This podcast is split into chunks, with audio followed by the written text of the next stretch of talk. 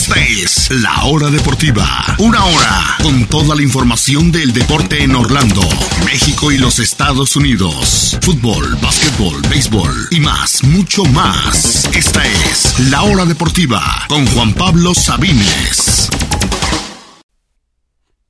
Y estamos de regreso en la hora deportiva. ¿Y saben qué hora es? Hora de hablar de la Champions. Bueno, espero me haya salido bien. Espero hayan sentido esa, esa, esa vibra de cuando suena el himno de la Champions, por lo menos un poquitito.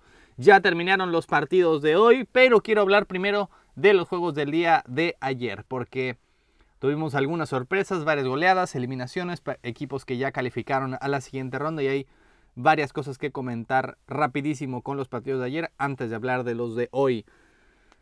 Ah, y el, la primera conclusión es que Maximiliano Allegri se debe ir. De hecho, estaba esperando, escribí esta conclusión, pero estaba esperando a esta hora a ver si la Juventus había anunciado algo y hasta el momento nada. Nada. Allegri no se ha ido de la Juventus y no tiene nada que hacer ahí. Es un fracaso enorme de la Juventus que veamos la tendencia. 2017, finalistas, 18 cuartos de final, 19, pero perdieron ante Real Madrid, 19 cuartos de final, pero ante el Ajax. En el 20 cuartos de final, pero ante el Lyon. 2021, octavos de final ante el Porto, 2022, octavos de final ante Villarreal, 2000, ni siquiera 23, fase de grupos. La tendencia es clara, absolutamente todos los años iban para abajo y este es el fondo. Apenas lograron meterse a esta Champions y ahora, vaya, no solamente es que quedaron eliminados ya en fase de grupos, no solamente es que quedaron eliminados y todavía falta jugar un solo partido, es que no siquiera estuvieron cerca. Llevan tres puntos tras cinco partidos. Ojo, es la cifra más baja en la historia, en la historia de la Juventus en la Champions League. Llámese Copa de Europa o Champions League, nunca la Juventus había tenido tan poquitos puntos. Y además, no tienen absoluto asegurado su pase a la Europa League al momento. Por diferencia de goles, solamente está arriba del Maccabi Haifa.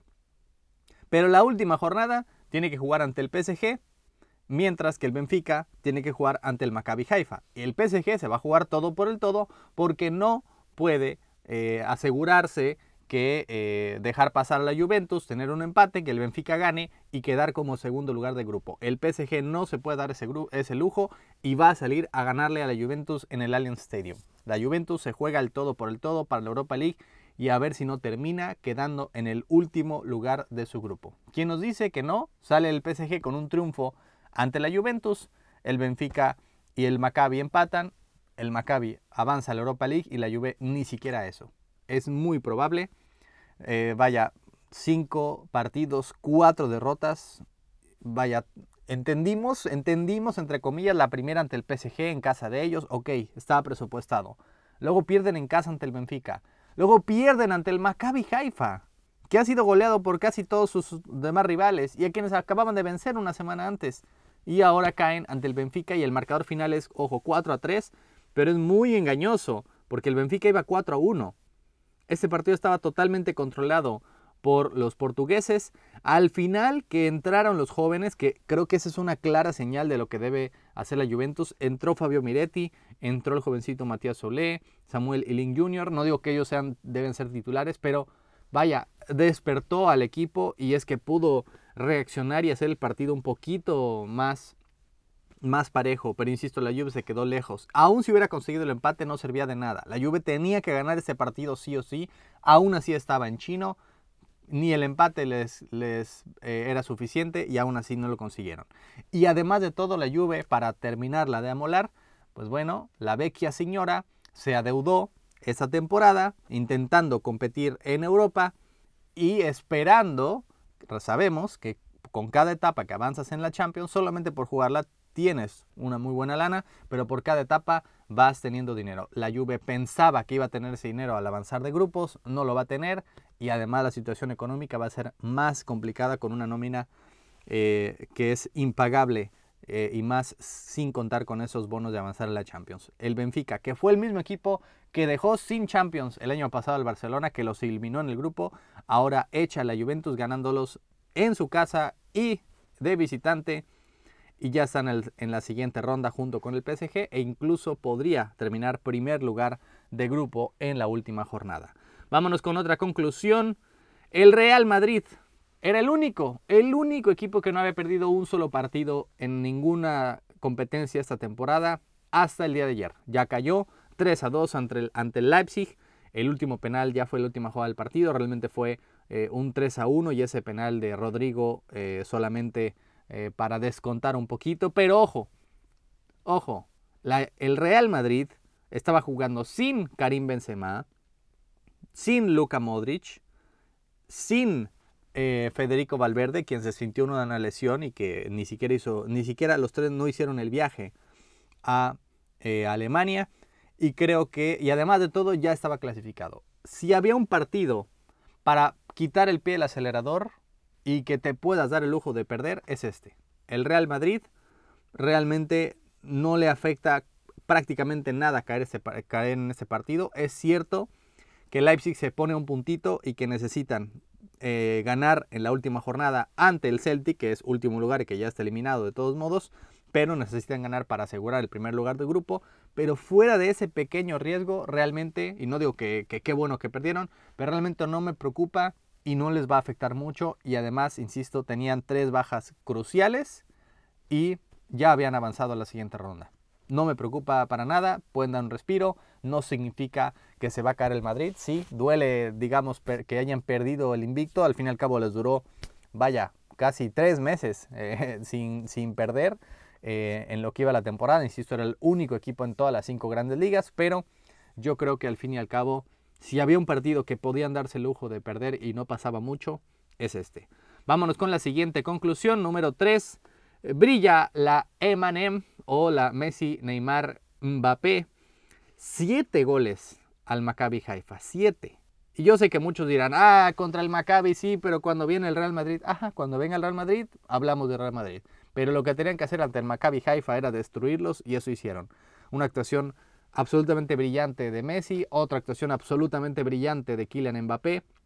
Ambos están en muy buen momento. Neymar al momento, digamos, es el tercero en discordia que había empezado muy bien la temporada, ahora está tomando un papel menos protagónico y aún así, entre comillas, tuvo una asistencia y un absoluto golazo también. Messi, dos goles, dos asistencias, el jugador más veterano en la historia de la Champions en conseguirlo.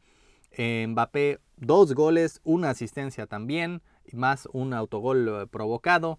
Vaya, fue eh, una masacre total. Y yo sé que hay muchas piezas faltantes tal vez en este Paris Saint Germain, pero lo que es el ataque de esos tres, cuando están bien, cuando están inspirados, no hay un solo ataque en el mundo que se les acerque. No hay ni uno solo. Vaya, dos goles, dos asistencias de Messi, dos goles, una asistencia de Mbappé, otro gol y otra asistencia de Neymar, nada más y nada menos. El PSG cuando juega así, sí creo que está para ganarlo absolutamente todo. Y ojo, tanto Mbappé como Messi como Neymar al momento llegarían al Mundial en muy, muy buena forma. Vámonos con la siguiente conclusión que tenemos.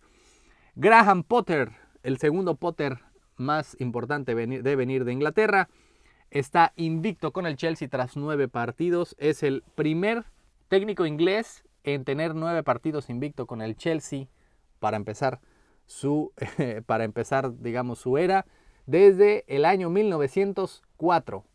Sí, hace 118 años que no sucedía esto, sin ser brillante, pero sacan un triunfo importantísimo con dos absolutos golazos, uno de Kovacic y el último de Havertz que fue una absoluta joya. Les costó muchísimo, por supuesto, ganarlo ante un Salzburg que, ojo, podemos decir lo que quieran, ah, es un equipo de la Liga Austriaca. El Salzburg lleva 41 partidos invicto en su casa en toda competencia. No perdía desde febrero, febrero del 2021. No perdía un solo partido en casa. Y aquí está el Chelsea sin jugar espectacular y todavía con lesiones, sin Kanté, sin Mendy. Eh, bueno, Aubameyang que sí jugó, pero jugó horrible. Con todo eso, el Chelsea ahí va, poco a poco, consiguiendo eh, partidos, ya eh, asegurando su clasificación y todavía sin conocer la derrota en esta era Graham Potter. Vámonos con otro equipo del mismo grupo. El Milan sigue con vida. Ayer goleó 4 a 0 em, 4-0 al Dinamo de Zagreb, que igual que el Salzburg, podemos decir lo que queramos, ah, es un equipo de la liga croata, ajá, tenía 30 partidos, 30 sin perder en su propia casa. Aquí llega el Milan y no solo gana, golea 4 a 0. El Milan que también tiene varias ausencias, más importante el portero Mañán, de su capitán también, pero al fin y al cabo el Milan que no se había visto nada bien ante el Chelsea, se aprovecha de un equipo eh, más débil como el Dinamo Zagreb y se mete en la segunda posición. Todavía no asegura su avance en la siguiente ronda, tiene un puntito más que el Salzburg, a quienes precisamente reciben la próxima semana, pero por lo pronto el Milan tiene vida y se aprovecha de un rival más débil. Y por último, gana no, tenemos todavía dos conclusiones más de hecho. El City por segundo partido consecutivo en Champions 0 a 0. Lo hizo ante el Copenhague sin Haaland. Ayer jugó Haaland ante su ex equipo. Regresó al Signal Iduna Park, pero realmente vimos muy poco de él. Salió en la primera parte, básicamente no vio nada. Apenas es la tercera ocasión de la temporada que se va sin goles ni asistencias. El City tuvo la oportunidad de ganarlo, pero Riyad Mahrez falló un penal. Me parece que el Borussia Dortmund se vio mejor en varias etapas del partido. Y creo que sí preocupa un poquito porque estamos hablando al fin y al cabo del más del favorito número uno para ganar la Champions. Dos partidos seguidos en donde no puedes anotar gol, creo que sí preocupa un poquito. Es cierto, el Dortmund ya avanzó, ya aseguró el primer lugar de grupo. El Dortmund también estaba contento con el empate porque también ya aseguró eh, al menos el segundo lugar de grupo pero creo que sí preocupa un poquitito, tantito, pero sí preocupan los dos empates a cero seguidos del equipo de Guardiola. Y por último, el Sevilla por fin gana, por fin gana en la Champions, su, primer, su primera victoria tras cinco partidos, eh, la primera en esta segunda era San Paoli. Les costó, ojo, el marcador final fue 3 a 0, pero les costó un mundo abrir el marcador, al fin lo hace con un gol un poco polémico, no sabemos si era del Papu Gómez o de Nesiri. Después Isco se mete un absoluto golazo ya a dos minutos del final, su primero como jugador del equipo andaluz. Y también Montiel, el argentino, eh, mete el 3 a 0 en tiempo de compensación. Un poco, eh, insisto, engañoso el marcador porque el Sevilla le costó demasiado vencer un equipo que hasta la fecha no ha metido un solo gol en el torneo. El Copenhague tiene dos empates, ambos a cero tres derrotas, pero cero goles anotados y aún así el Sevilla le costó. Por lo menos se va a meter a la Europa League y la va a volver a ganar por eh, su ocasión número 28, pero al fin y al cabo eh, ya están eliminados de la Champions. Ganan por fin, pero es muy poco y muy tarde para los andaluces. Así está la cuestión. Vamos a una pausa y al regreso hablaremos de los partidos de hoy muy brevemente y también, por supuesto, quienes ya calificaron a la siguiente ronda y quienes quienes podrían hacerlo en la última fecha. No se vaya porque continuamos todavía, nos queda mucho que comentar aquí en la hora deportiva. Ya volvió la adrenalina. Esta es la hora deportiva por la mejor 1340. Gracias por continuar en sintonía de la hora deportiva. Solamente nos quedan algunos minutos. Vamos a despedirnos con lo que fue la jornada de hoy miércoles en la Liga de Campeones. Ya se jugaron cinco jornadas completas. Tenemos al momento, al momento un total de, déjenme decirles cuántos son exactamente los clasificados. El Napoli, el Liverpool, el Brujas, el Bayern, el Inter, Chelsea, Real Madrid, Manchester City, Borussia Dortmund, Paris Saint Germain, el Benfica y también, y también el Porto están ya en la siguiente ronda de octavos de final. Solamente nos quedan cuatro, cuatro puestos por disputarse, por llenarse, que se definirán la próxima semana en la última fecha de esta fase de grupos. Hablemos de los partidos de hoy, hablemos del partido más loco, sobre todo el final más loco que pudimos ver. Que pudimos ver. El Porto goleó 4 a 0 al Brujas eh, más temprano, no me, refiero a ese partido, el Brujas que no había recibido un solo gol en todo el torneo y que ya estaba clasificado matemáticamente, sufrió esta goleada absurda en su propia casa, eh, goles del Porto, dos muy buenos de Taremi, uno de Eustaquio, aquel jugador que estuvo como cinco minutos en Cruz Azul, 4-0 y con eso obligaban a que el Atlético de Madrid ganara este partido sí o sí solamente para mantenerse vivo. En la última jornada precisamente Porto Atlético y en ese partido si es que el Atlético hoy lograba un triunfo, en ese último necesitaba también vencer al Porto de visitante para avanzar a la siguiente ronda. Pero comienza el partido ante Leverkusen dirigido por Xavi Alonso y empiezan perdiendo. Moussa Davi le da el, el triunfo momentáneo Leverkusen, lo empata Carrasco, van a volver a escuchar ese nombre. Al 29 Hudson Odoi, ex jugador del Chelsea, anota el 2 a 1, otra vez darle la vuelta para darle la ventaja al Leverkusen. Al 50 de Paul el, argentino le da el empate otra vez al, Atlético y ahí estuvo encima, encima, encima los colchoneros en su propio estadio, cantando en el Wanda a todo pulmón. Viene el final del partido, minuto 95, tiro de esquina, sube el propio Oblak a rematar un rebote en el área, no es gol, despeja Leverkusen, Silva el árbitro, final del partido y el Atlético se queda fuera. Pero ojo, ojo, ojo.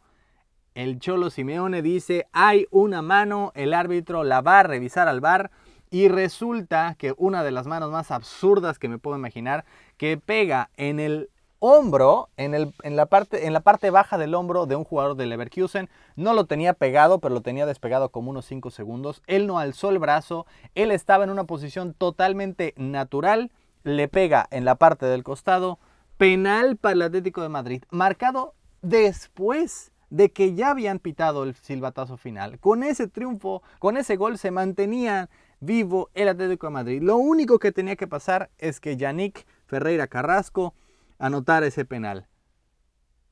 Y lo falla. Y lo falla. Lo tira horrible al centro del campo. Hredeki, el portero de Leverkusen, lo detiene en el contrarremate me parece que es Llorente. La cabecea, da en el travesaño. Después viene un tercer contrarremate, pega en el pie del propio Carrasco y se va por encima de la portería por tan solo centímetros. Tres oportunidades del Atlético, el penal al poste y afuera. Y después de eso, ahora sí, por segunda ocasión, vuelve a pitar el árbitro. Pero ojo, porque vuelve a ir nuevamente al bar a revisar si es que el portero Hradecki no se había adelantado. Después de una segunda revisión del bar y de por segunda vez ya había pitado el silbatazo final, dice, para que no nos diera un, un infarto a todo el mundo, no, no se adelantó, el penal estuvo bien marcado, final del partido y ahora sí, y ahora sí, el Atlético está muerto. Le dieron vida pese a que ya habían eh, pitado el, silbatazo final por un penal totalmente absurdo, absurdo, y lo desperdician. Lo fallan, el Atlético está eliminado de la Champions. El Porto está dentro, solo falta saber quién es primero del grupo, el Brujas o el, el, equipo portugués. El Atlético todavía no está asegurando su pase a la Europa League, solamente un puntito del Bayer Leverkusen. Pero bueno, otro equipo español que quedó eliminado, ya hablamos del Sevilla, ya eliminado, Atlético Madrid, ya eliminado, el Barcelona, vaya, eliminado y ni siquiera había empezado el partido ante el Bayern Múnich. ¿Por qué? Porque necesitaban un milagro del Victoria Pilsen y pues ese milagro no solo no llegó, no estuvo ni cerca. 4 a 0 goleó el Inter al Victoria, con eso el Inter asegura su pase a la siguiente ronda y el Barcelona estaba eliminado antes del silbatazo inicial ante eh, ante el Bayern Múnich en el Camp Nou. Pero ojo, creo que fue una, una bendición disfrazada porque el Barcelona tenía, aún digamos, en la, toda la sorpresa que el, el Pilsen le ganara al Inter, el Barcelona tenía que hacer algo aún más complicado, que era ganarle al Bayern. Y últimamente el Bayern es el papá, el abuelo, el tío, el padrino, lo que quieran del Barcelona. Es el dueño del Barcelona el Barcelona no tiró una, una sola ocasión a la portería en toda la primera parte. Solo es la segunda vez en la historia de la Champions que les pasa en su casa, tras que le pasó también hace un año justamente ante el Bayern Múnich. Cero tiros a puerta, de hecho en todo el partido, nada, cero. El Bayern anotó tres, todavía le anularon un gol por centímetros en la segunda mitad. Y de los últimos 16 goles, ojo, ojo, hay dominios y después está lo que el Bayern le hace al Barça. 16 últimos goles en esta rivalidad, todos han sido del Bayern. Todos. ¿Cómo? ¿Cómo puede un equipo marcarle 16 goles a un rival sin recibir ninguno? Cinco victorias seguidas del Bayern ante el Barça y otra vez más los golea, los humilla y los deja fuera de la Champions. De todos modos, ya estaban fuera de la Champions. Pero insisto, ¿cómo pretendes pasar a la siguiente ronda si de cinco partidos el único que ganaste fue uno al Victoria Pilsen? De cinco. El Barcelona se quedó a, está a 6 puntos del Inter, ni siquiera cerca y por segundo año consecutivo tendrá que jugar la Champions Naranja, la Champions de los jueves, también conocida como la Europa League. Para todos aquellos fans del Barça que se burlaban de Cristiano, pues bueno, para allá va el Barcelona y para allá va también el Atlético de Madrid. El Tottenham parecía que lo había ganado, lo estaba perdiendo, lo empató al 92, lo gana con gol de Harry Kane y después el árbitro dice que siempre no, ese gol le daba el pase directo pero no. Al final resultó en empate a uno frente al Sporting de Lisboa. Ese grupo está interesantísimo. Tottenham tiene 8, Sporting 7, el Frankfurt gana al Marsella y se queda con la tercera posición también con 7. El Marsella tiene 6 puntos. Absolutamente nadie está calificado y nadie está eliminado. Todos pueden avanzar y todos pueden quedar fuera en este el grupo D. No hay, todos los demás tienen al menos un equipo ya avanzado. De hecho hay un total de cinco grupos donde los dos equipos ya se conoce quiénes van a avanzar. En este, el grupo D, ni uno de los dos todavía se sabe. La próxima semana, martes ya primero de noviembre y miércoles 2 de noviembre estaremos conociendo los últimos cuatro puestos. Como les dije, ya están adentro Napoli, Liverpool. Napoli ganó otra vez, aunque Chucky entró de cambio. Liverpool goleó 3 a 0 al Ajax, Brujas y Porto, Bayern e Inter, Chelsea, Real Madrid, Manchester City, Borussia Dortmund, París y Benfica. Los últimos que falta saber serán el Milán o el Salzburg, que precisamente juegan la próxima semana, el Shakhtar o el Leipzig, que precisamente juegan la próxima semana, el el, eh, y como decíamos, todos los posibles invitados del grupo D. Hasta ahí llegamos, amigas y amigos. Mucho, mucho que comentar. Gracias a todas y todos por escucharnos. Yo soy Juan Pablo Sabines. Cuídense mucho. Esto fue la hora deportiva.